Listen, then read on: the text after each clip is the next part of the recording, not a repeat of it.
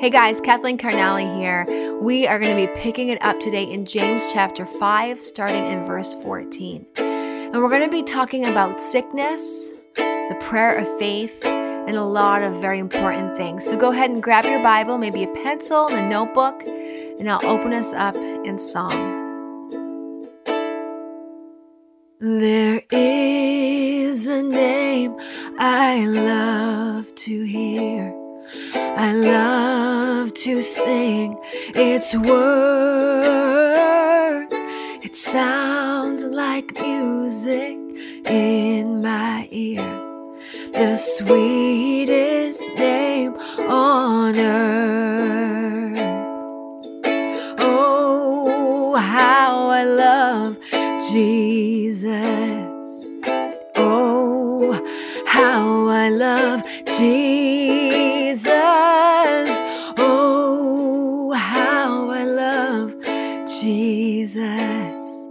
Because he first loved me.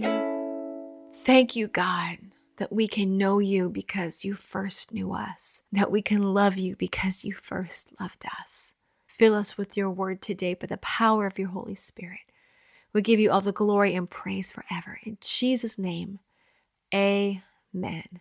So open your Bible with me to James chapter 5, and we'll start with verse 14.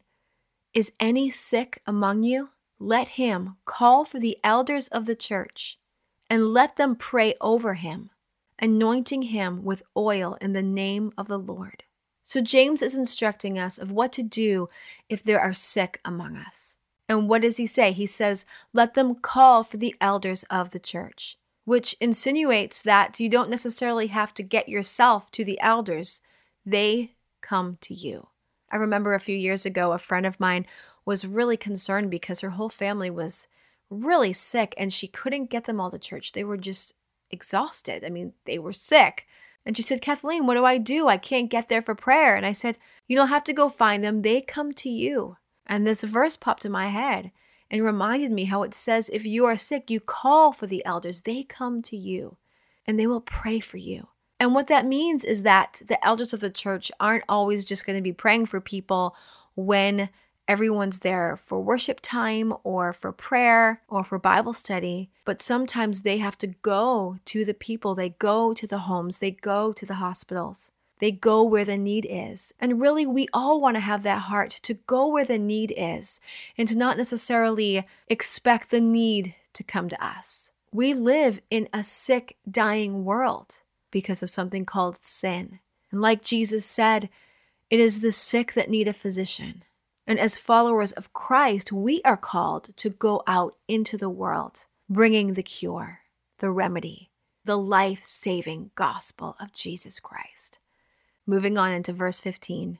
And the prayer of the faith shall save the sick, and the Lord shall raise him up. And if he had committed sins, they shall be forgiven him. So the prayer of the faith can save the sick. And we also see how it says, if he had committed sins, they shall be forgiven him. This connection between sickness and sin reminds me of when Jesus healed the man sick of the palsy meaning he was paralyzed. Turn with me over to Matthew chapter 9, starting in verse 1. And he entered into a ship and passed over and came into his own city. And behold, they brought to him a man sick of the palsy, lying on a bed. And Jesus, seeing their faith, said unto the sick of the palsy, Son, be of good cheer, thy sins be forgiven thee. So, just like we saw in James how faith is a key element, we see how it is pointed out here that Jesus saw their faith. And then he says, Thy sins be forgiven thee, which outraged the scribes. We read in verse 3 And behold, certain of the scribes said within themselves, This man blasphemeth. It was one thing for Jesus to heal, but then it was a whole other thing for him to link it with the forgiveness of sins. That's where the real offense came. And unfortunately, it's still very offensive to many people today. Of course, Jesus knew what they were thinking, and he addresses it here in verse 4. And Jesus, knowing their thoughts, said, Wherefore think ye evil? Or why are you thinking evil in your hearts? For whether or which is easier to say, Thy sins be forgiven thee? Or to say, Arise and walk? So he makes an even stronger link between the sin, the sickness, and the forgiveness. And as if that wasn't offensive enough, Jesus goes on to tell them that the very reason he said this was so that they would know that he has all power and authority to do this. Verse 6 says, But that ye may know that the Son of Man hath power on earth to forgive sins. And then he said to the sick of the palsy, Arise, take up thy bed, and go unto thine house. And he arose and departed to his house. Jesus has all power and authority over sickness and disease, mental and physical, and over every sin. He took it to the cross and he paid for it. He rose again and he conquered it.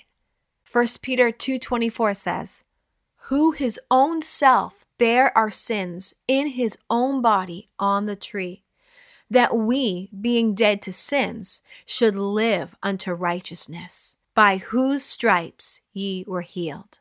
It is because of sin that sickness and death entered into this world. But we know the one that conquered sin, death, and the grave. And in him is healing and life eternal. Romans 6:23 says, "For the wages of sin is death, but the gift of God is eternal life through Jesus Christ our Lord." Sin does have consequences. And we do see a correlation throughout the scriptures with sin and sickness and death. But we see here back in James chapter 5, verse 15, how he says, The prayers of faith shall save the sick, and the Lord shall raise him up. And then it says, If he had committed sins, they shall be forgiven him. And I circled the word if there in my Bible because it is important to understand that it is not always the cause of it. Sometimes our bodies are just weak and frail, especially the older you get. And yes, that is due to sin, as far as sin entering into the world, and we live in a fallen creation, that there is disease. But my point being is that it is not always your personal sin that caused a sickness. Like it says here, if he had committed sins, they shall be forgiven him. There are some that would say that all sickness is directly due to a result of sin in your life. And while it is true that sin can cause sickness and disease, for example, the Lord told us not to commit fornication or adultery. And yet, if you live that lifestyle and you sin against the Lord, your chances of getting an STD is now very high. Or harboring bitterness or unforgiveness in your heart. It can cause you to get literally physically sick. However, Jesus makes it very clear that sickness is not always a direct result of your personal sin. He says in John chapter 9, starting in verse 1 And as Jesus passed by, he saw a man which was blind from his birth. And his disciples asked him, saying, Master, who did sin, this man or his parents, that he was born blind?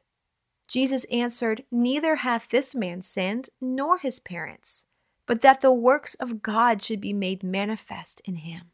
So we need to leave that judgment up to the Lord, for it is not ours to judge.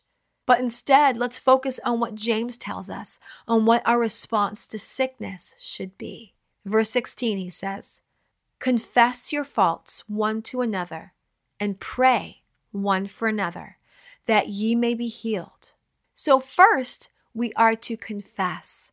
To God, yes, but this is telling us to confess to one another. Remember how we've talked in the past how God gives grace to the humble? Well, when we humble ourselves like this and confess to one another and be transparent with each other, something very powerful happens. That's where the grace is. And then it tells us to pray. Pray to God, yes, but pray for each other. That takes sacrifice, time, and effort. That takes loving and serving one another. And then, when we've had the humility of confession and sacrificial love through praying for each other, if the Lord wills, we will hear from heaven and see that healing. Verse 16 continues on and says, The effectual, fervent prayer of a righteous man availeth much. Fervent, meaning intense, passionate, can even mean hot or burning, which totally reminds me of that scripture where Jesus says, I would rather you hot or cold. This is how we want to pray. And it says, The prayers of the righteous availeth much. Well, who is a righteous person? It is someone who is faithful to God. And we see that all throughout scripture. Remember, Abraham's faith was counted unto him for righteousness. A faithful person is seen as righteous before God because of what Christ did for us. The Bible says his righteousness is imputed to us when our faith is in him. Faith and righteousness. We know God loves to respond to that. And just like we need the prayer of faith to save the sick, the prayers of the righteous availeth much. So may we be people of prayer who live and walk in faithfulness to our God, remembering these three things that we talked about confessing our sins in humility, sacrificial love and prayer for one another. This is church. And it is then that we will see his healing, his goodness, and his glory in the land of the living.